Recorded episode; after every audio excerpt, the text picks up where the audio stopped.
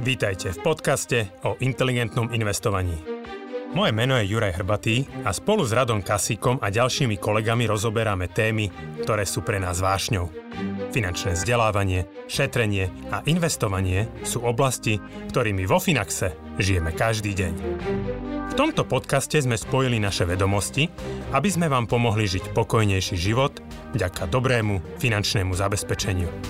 Stiahnite si do mobilu našu aplikáciu Finax a nezmeškáte nové podcasty, blogy či skvelé webináre. Dobrý deň, milí poslucháči, milí diváci, priaznivci Finaxu a inteligentného investovania. Rád sa teda opäť s vami stretávam. Moje meno je Radoslav Kasík. Rovnako veľmi rád vítam svojich zácných hostí Jančiho Tonka, Jančiho Tonku a Ďuriho Hrbatého. Ahojte páni. Čaute. Ahojte. Prepač Janči na začiatok. Čiže aj dnes eh, sa venujeme vašim otázkam, tak poďme hneď na to. Prvú otázku, ktorú som tu pre vás vyťahol, píše nám ju David z Bratislavy, 27 rokov, príjem aj, myslím, že to bolo aj s manželkou, 4000 eur ako príjem domácnosti, výdavky okolo 1250 eur, majú obaja stabilné zamestnania, majú aktuálne starší byt, 2 plus 1 bez hypotéky, mm, zhruba 15 minút peši od centra Bratislavy. Čiže chcú väčší byt, majú už aj synčeka dvojročného, odhadujú teda tú cenu kupnú na 200 tisíc eur, ale starí si chcú nechať na prenájom. A ako funguje tzv. zábezpeka, čiže tu je vlastne ako keby zabezpečenie tej nehnuteľnosti, aby sme mohli dostať 100% ceny nehnuteľnosti aké sú s tým rizika spojené, čiže majú aj nejaké úspory, mali by vlastné zdroje teoreticky, keď možno nie v plnej výške na kúpu novej nehnuteľnosti, ale celkom za mňa rozumne radšej by nechali pracovať peniaze inde, tiež rovnako by si ich nechali radšej ako rezervu, ako ich použiť všetky na kúpu nehnuteľnosti. Čiže ja myslím, že táto otázka smeruje na teba, Janči, že ako môžu v tejto situácii postupovať, uh-huh. ako to funguje s tou zábezpekou, zabezpečením nehnuteľnosti, teda hypotéky.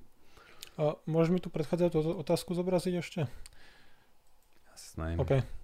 V prvom rade akože gratulujem k takejto miere úspor, že pri príjme 4000 eur mať výdavky na úrovni 1250 eur akože obdivuhodné, tak toto držať na úzde. Obdivuhodné. To je proste... 30%, 70% na miera úspor. Že nedať to do spotreby, to akože... To som dlho nevidel. To to je aj, klobok aj, aj to, že bývajú v dvojizbaku pri takýchto príjmoch, čo väčšina ľudí by to už uh, maximalizovala roky dozadu a našponovali by tú spotrebu extrémne, takže toto tiež niečo hovorí o Dávidovi, a ako možno rozmýšľa nad financiami a celkovo. A čo týka tej zábezpeky, ako tým, že vlastne majú vyplatený aktuálny byt, že nemajú tam vlastne hypotéku, tak tento byt je možné použiť ako nejakú hodnotu, ktorá sa založí v prospech, prospech banky Čiže povedzme, keď ten aktuálny byt by mal hodnotu, dajme tomu, neviem, 150 tisíc a chcú kupovať byt za 200 tisíc eur, tak banka im úplne bez problémov požičia, požičia celých 200 tisíc eur. Lebo nebudú ručiť len tým kupovaným bytom v hodnote 200 tisíc, ale budú dávať ako keby ďalší, ďalší majetok, ktorý založia. Čiže zriadi sa záložné právo, na katastri bude vlastne zapísané aj na tom ich aktuálnom byte a vďaka tomu banka im požičia kľudne celú tú kúpnu cenu. Lebo z pohľadu banky budú požičiavať klientovi 200 tisíc eur na majetok založený v hodnote 350 tisíc ako príklad. Čiže menej ako 70% bude ten pomer dlhu k hodnote loan to value. Čiže dá sa to získať. A aké sú s tým rizika? Z môjho pohľadu nejaké veľké nie. A je to také ako keby iba trošku šachovanie s majetkom, že či na jednom byte mám 100% hypotéku a, a potom mám vlastne iný majetok bez hypotéky, aj tak v prípade nesplácania človek ručí celým majetkom, čiže banka môže teoreticky speňažiť akýkoľvek majetok, nielen tú založenú nehnuteľnosť. A takéto úvery majú, pokiaľ viem, alebo mali v minulosti a hlavne Američania, kedy jednoducho a človek, majiteľ mohol dať kľúče banke, odísť a pokiaľ by hodnota nehnuteľnosti bola nižšia a nevie ju splácať, tak to bol problém banky, nedlžníka. Na Slovensku proste ručíme celým svojim majetkom, čiže či mám jednu nehnuteľnosť nezaťaženú a na druhom mám 100% hypotéku, alebo mám proste nejaký priemer, nejaký mix. Treba sa pozrieť proste na to celkové úrové zaťaženie, či ho dokážem zvládať, či to je rozumné. Takže rizika tam nejaké veľké nevidím a určite ja by som v tomto prípade radšej založil ten vyplatený byt a tie peniaze, tú hotovosť, ktorá by mohla slúžiť ako tých 10 až 20% skupnej ceny, je možné investovať niekde inde. A hovorím, aj vďaka tomu, že tá miera úspor je na úrovni skoro 70%, čo stále nechápem, to by sa mi nepodarilo určite a už vôbec nie pri a, deťoch, tak proste nie sú tam nejaké veľké rizika. A akúkoľvek hypotéku dokážu utiahnuť a stále im zostane 50% platu. Tak viem si to predstaviť, keby si mal 10, 10 litrov zisk, či príjem, hej, tak dá sa, dá sa z toho tisícky vyžiť, ale pri 4 tisíckach za 1250 klobúk dole, klobúk dole. No. To si už ja neviem predstaviť. s jedlom rastie chud, no to je najťažšie si to udržať. Čiže asi to bolo zodpovedané, že ty nechceš doplniť Juri nič, že môžem ísť, môžem ísť ďalej, áno? Asi ešte možno len také, že ak by chcel riešiť aj nejaké, nejaký nábytok, nejaké, nejaké takéto veci, čiže asi aj o to by sa dalo navýšiť, nie? Tá, tá hypotéka predpokladám nejakých 10-15 tisíc na nejaké zariadenie. No, v zásade to nie, tým, že majú vlastne ten majetok, ktorý môžu založiť ten vyplatený byt, tak nie je problém si proste naplánovať, že keď zakladá majetok v hodnote 350 tisíc, tak banka požičia akože kľudne do nejakej akože vyššej miery, čiže tam sa dá získať nejaké peniaze navyše na dozariadenie toho domu, alebo teda väčšieho bytu, ale tak vyzerá, že majú hotovosť, že tam je strašne... V takejto situácii je veľa riešení financovania, zariadovania a podobne. Je to také príjemnejší problém toto, no. Áno. Ďakujem. Aj mene Davida. Ďalšia otázočka prišla od Anonyma, teda neuviedol meno.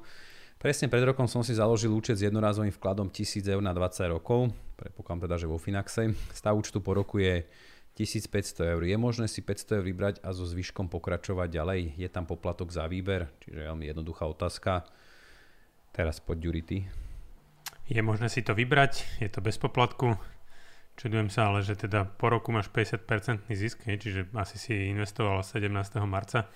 Gratulujem na tom úplne spodnom, na tom, na tom dne. A na druhej strane, že keby som si ja predstavil, že keď uh, že čo by som z tých 500 eur mohol mať za tých 20 rokov, asi by som to zvážil ten výber, hej.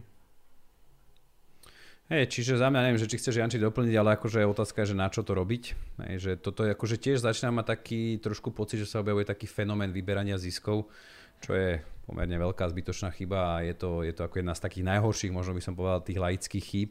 Je to, že tým človek akoby nejakým spôsobom škrtí to zložené úročenie.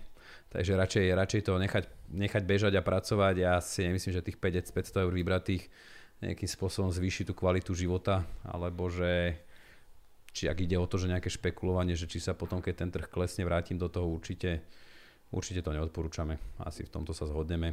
Ja neviem, že či máme k tomu ešte čo dodať.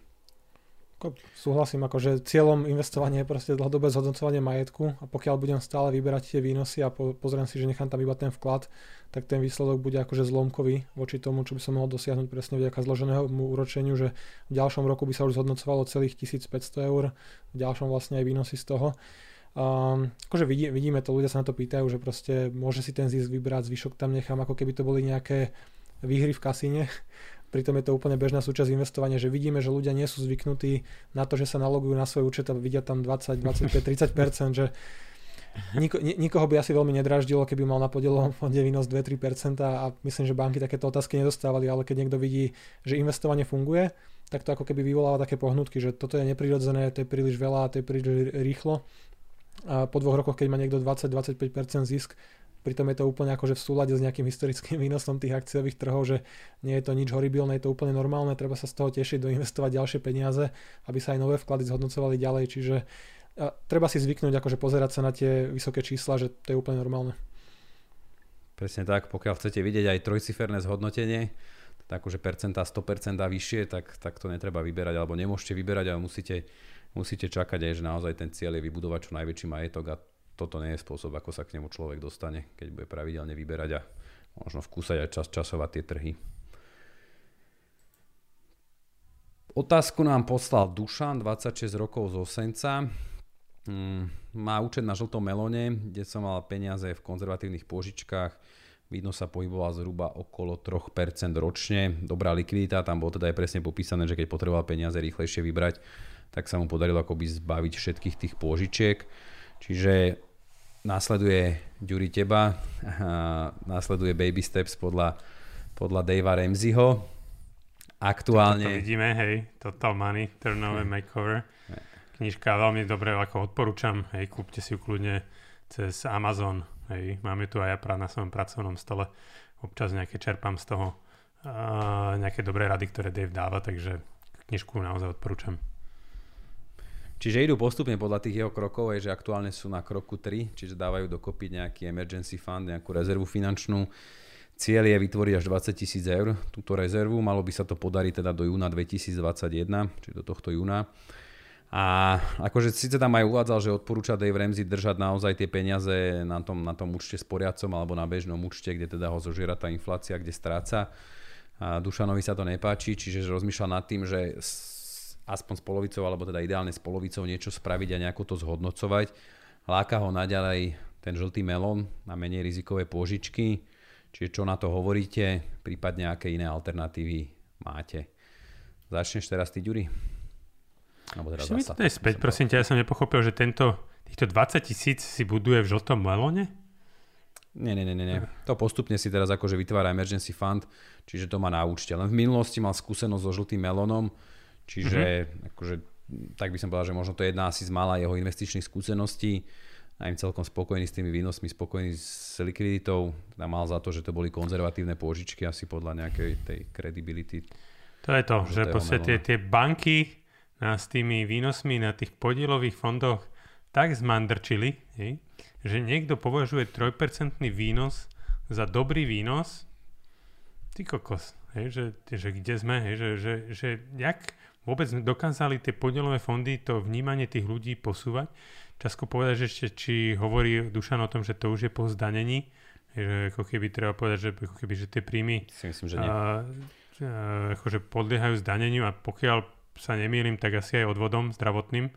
Hej, takže akože, že keď z toho Dušan odrátaš ešte 35%, hej, tak v podstate ti ostane 2%, že to si akurát pokryl infláciu, že to je veľmi, veľmi zlý výsledok.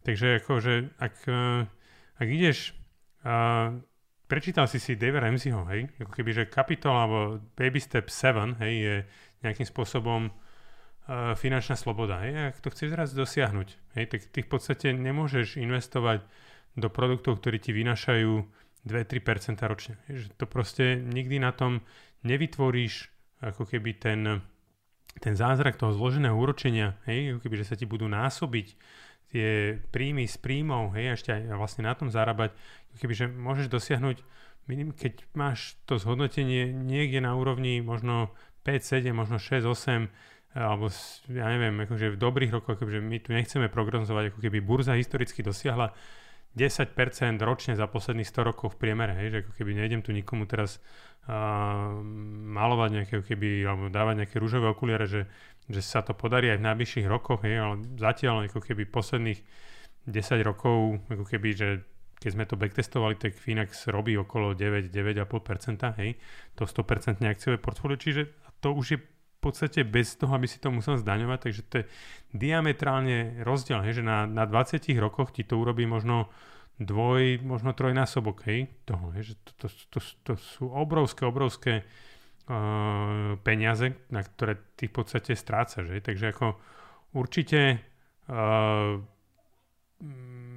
z môjho pohľadu ako keby, že aj ten rizikovo vážený výnos na našich výrazne konzervatívnejších investíciách je lepší pomer ako, keby, že žltom melóne. Akože v zásade nemám nič proti tomu, uh, nejaké zásadné, že, ale akože keď mi niečo dáva 3%, tak z môjho pohľadu je to málo. Ja čo by som možno doplnil, že asi aj hlavne voči tomu riziku je, že sú to predsa len požičky fyzickým osobám, že keď sa bavíme možno o 3% a to ešte teda akože tie zdania a odvody treba od toho odrátať, čiže u nás to dosahujú v podstate nejaké portfólia 20 na 80, aj 30 na 70, čiže pomerne konzervatívne portfólia, ktoré investujú naozaj do tisícok cených papierov, že bavíme sa naozaj o akciách najväčších spoločností, požičkách štátom. Čiže to, je, to, je to akože diametrálne odlišné riziko, inak rozložené ako pôžičky pár, pár jednotlivcom.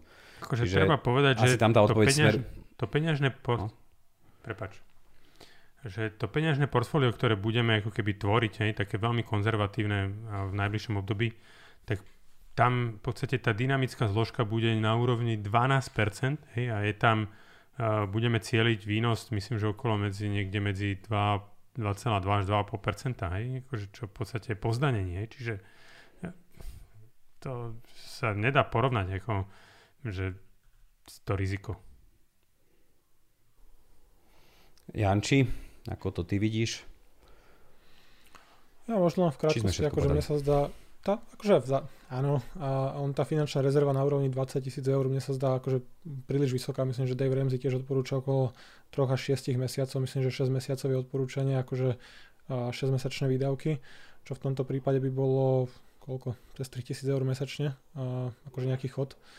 Čiže skôr mi to prípada, že ten, tá rezerva je príliš vysoká a časť tých peňazí by bolo možné presne investovať s nejakým vyšším, vyšším výnosom.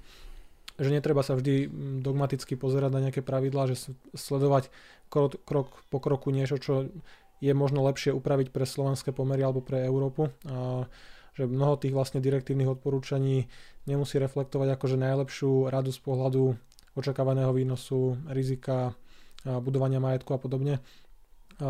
Iný príklad, Dave Ramsey odporúča vo všeobecnosti krátke splatnosti hypoték, maximálne 15 rokov a bojuje proti 30-ročnej hypotéke, čo naozaj akože ani finančne, ani nejako inak akože nedáva veľký zmysel, čiže možno by som nešiel úplne krok po kroku a trošku by som to modifikoval. Čiže presne ako hovoríte aj vy, že časť tých peňazí investovať, nejaké zmiešané portfólio, finančná rezerva, peňaženkový účet a možno nedržať celkovo tak vysokú rezervu. OK, díky. Lukáš sa pýta ohľadom druhého piliera, 26 rokov Bratislava, čiže má druhý pilier spoločnosti NN fond Euroindex. Vlastne po prevzatí toho Egonu, myslím, že to bolo NN, pribudol aj indexový fond NN World, ktorý teda asi zjavne to Lukáš vidí, má vyššie výnosy. Má zmysel presunúť majetok do tohto fondu, na čo si dať pozor pri presune, či nejak vyčkávať s načasovaním, nejaký špeciálny spôsob presunu, aby teda minimalizoval prípadnú stratu. A mi vypadlo Erko, pardon. Takže skús Janči, ty si tiež tak odborník na ten druhý pilier a predpokladám, že poznáš tieto fondy NN. Uh, skôr, určite, určite, určite treba riešiť uh, presun, že keď sa pozrieme na dlhodobý výnos vlastne tohto uh, uh, eurového indexového fondu, ktorý investuje, alebo teda kopíruje uh, benchmark Eurostox 50, čiže 50 najväčších spoločností uh, vlastne z Európy, tak keď sa vlastne pozerám na jeho výnos, a, tak dlhodobo je niekde okolo 7,35% ročne a, tento indexový fond.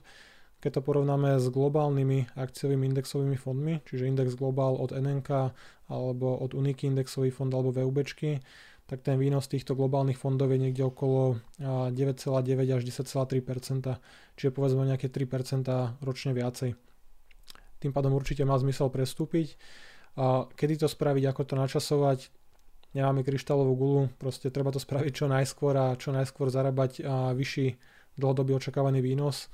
A tam je zbytočné špekulovať. Lukáš má 26 rokov, do dôchodku bude šetriť ešte 40 rokov a riešiť na otázke dní alebo týždňov, ako sa budú správať európske akcie versus celý svet. To je úplne zbytočné. Tam je asi dôležité povedať že... to, že vlastne všetkých tých no, Poď, poď. Všetkých tých 50 akcií je súčasťou toho indexu MSCI World Day, čiže on viac menej o nič nepríde. Ja tam no. potom mám ešte otázku, Janči, že ako dlho vlastne ten, ten presun trvá? Ako keby, to, že akože, z fondu do fondu. Je to niekoľko pracovných dní, čo tie peniaze sú reálne nezainvestované, že kým sa odpredajú... Ale to bolo vlastne niekoľko pracovných dní, to je v prípade prestupu medzi dvoma DSS-kami a v prípade, že by to bolo vlastne prehodenie v rámci 1, tak predpokladám, že to bude rýchlejšie. Ale neviem presne povedať, či to bude 1 alebo 2 dní. Alebo, ale nebude to dlho. Mm-hmm. Že tie peniaze budú nezainvestované úplne minimálne a z pohľadu dlhodobých výnosov akože môže to byť v prospech, v neprospech, môže to byť bez zmeny, že hrať sa na dvoj-trojdňové časovanie trhov je akože nepodstatné. Jasne, to, z, tohto, čo si, z tohto, čo si povedal, tak to vyplýva, že tam žiadne riziko straty v zásade nie je, že to by musel naozaj že, že aj tak sa bavíme o tom, že, rastu presne, že je 100% v akciách tak či tak, že keby to bolo z dlhopisov do akcií, tak dajme tomu, že môže tam byť nejaký akože pohyb väčší, ale či máme 100% v európskych akciách a preklapáme to do 100% globálnych akcií, nešpekuloval by som. A čo vlastne Lukáš písal, on je myslím v tom fonde od roku 2014, čiže 7 rokov sa na to pozerá, možno vyčkáva, možno to začal riešiť až teraz niekedy nedávno, čiže zbytočne strácať s tým čas a mentálnu kapacitu proste prehodiť to do globálneho indexového fondu a riešiť iné veci. Ďuri, čo si chcel? Ja som len chcel povedať, Pardon. že v úvodzovkách, hej, že jediná výhoda toho eurového indexového, že zaplatil menej na poplatku za výnos. Hej. ne, ne, ne, nekrmil, nekrmil DSS-ku toľko, áno. Hej. Hej, že, um, ale... Ale... No. Podelili by sa férovo. Podelili sa férovo. Dobre, môžem ísť na ďalšiu otázočku? Určite. Ešte dáme jednu rýchlo. Uh, píše Jakub, uvažuje nad uložením rezervy vo Finaxe, napríklad portfólio 40% akcie, 60% dlhopisy, teda začal by jednorázovým vkladom 2000 eur plus 300 eur mesačne. Aké by boli dania a poplatky, keby som prostriedky vyberal po pol roku a pokiaľ by vyberal po 18 mesiacoch, tak teraz dám tebe, Ďuri, slovo. Nech sa ti páči na úvod. Uh, veľmi dobrý výber uh, účtu na tú rezervu. Ja osobne mám tiež uh, rezervu 40 na 60 Uh, poplatky za výber v prípade, že by vybratia po pol roku nie sú žiadne. V podstate no, v momente, keď si to vyberie, tak my klientom posielame peniaze domov a nie sú tam žiadne poplatky za výber. Čo sa týka daní, pravdepodobne za toho pol roka by investoval ešte ďalších, uh, rýchlo to tam 1800 eur, to znamená, že dokopy by tam mal 3800 Šance, že by za pol roka zarobil viac ako 500 eur, čo je minimálna nezdaniteľná čiastka, je relatívne nízka, však bodaj by. Hej, mali sme tu klienta na začiatku, hej, že ktorý zarobil za rok uh, relatívne dosť. Um, takže um, pravdepodobne uh, by si teda nemusel nič daniť, že pokiaľ by ten príjem bol do 1000, uh, pardon, do 500 eur. A čo sa týka po roku a pol, uh, po 18 mesiacoch, to znamená, že treba sa zasa pozrieť, hej, že 2000 eur si investoval teraz jednorazovo, to znamená, že to už eh, pravdepodobne tá investícia nebude podliehať daňovému, daňovému testu, hej, čiže bude tam dlhšie ako rok. To znamená, že za, posledné, za posledných 12 mesiacov si investoval zhruba 3600 eur. Ak z tých 3600 eur zarobíš zhruba, že by to zhodnotilo 14%, ale bavíme sa, že to by trh sa musel posunúť 20%, lebo to je 14% z celej sumy, ale ty si celú sumu nemal tam posledných 12 mesiacov. Takže pravdepodobne ani tu, mm, akože keď berem, že ten priemerný výnos na trhu je 10%, eh, tak pravdepodobne ani tu nebudeš mať vyššie, eh, vyšší príjem ako 500 eur, takže na, ani, ani z tohto v konečnom dôsledku nebudeš musieť platiť žiadne dane. Hej. Čo ja tam len dodám, že akože dôležité ešte vedieť to, že či tých 500 eur človek nevyužíva príjmom príjme, že tam sa to dá uplatniť aj na iné druhy príjmu. Takým najväčším konkurentom týchto príjmov z prevodu cených papierov, alebo menej častým príjmom je príjom, eh, príjem z prenajmu nehnuteľnosti, že aj tam Hej. sa dá využiť tých 500 eur. Treba povedať, že pri tom, uh, pri tom riziku 40 na 60 uh, môže klient očakávať niekde to zhodnotenie na úrovni asi 4, možno 5% ročne Hej, takže pri tej sume vie si to prenásobiť, že či dosiahne 500 eurový zisk, e, alebo za akou pravdepodobnosťou asi dosiahne 500 eurový zisk za tie vklady za posledných 12 mesiacov. Presne tak. OK, ďakujem vám veľmi pekne opäť páni. Ja teda pevne verím, že sme všetkým zodpovedali ich otázky, že sme im pomohli, aby ich finančná situácia bola lepšia, aj ten život kvalitnejší. Takže ďakujem ešte raz pani a do skorého videnia opäť. Majte sa, do počutia, dovidenia. Do počutia, do počutia.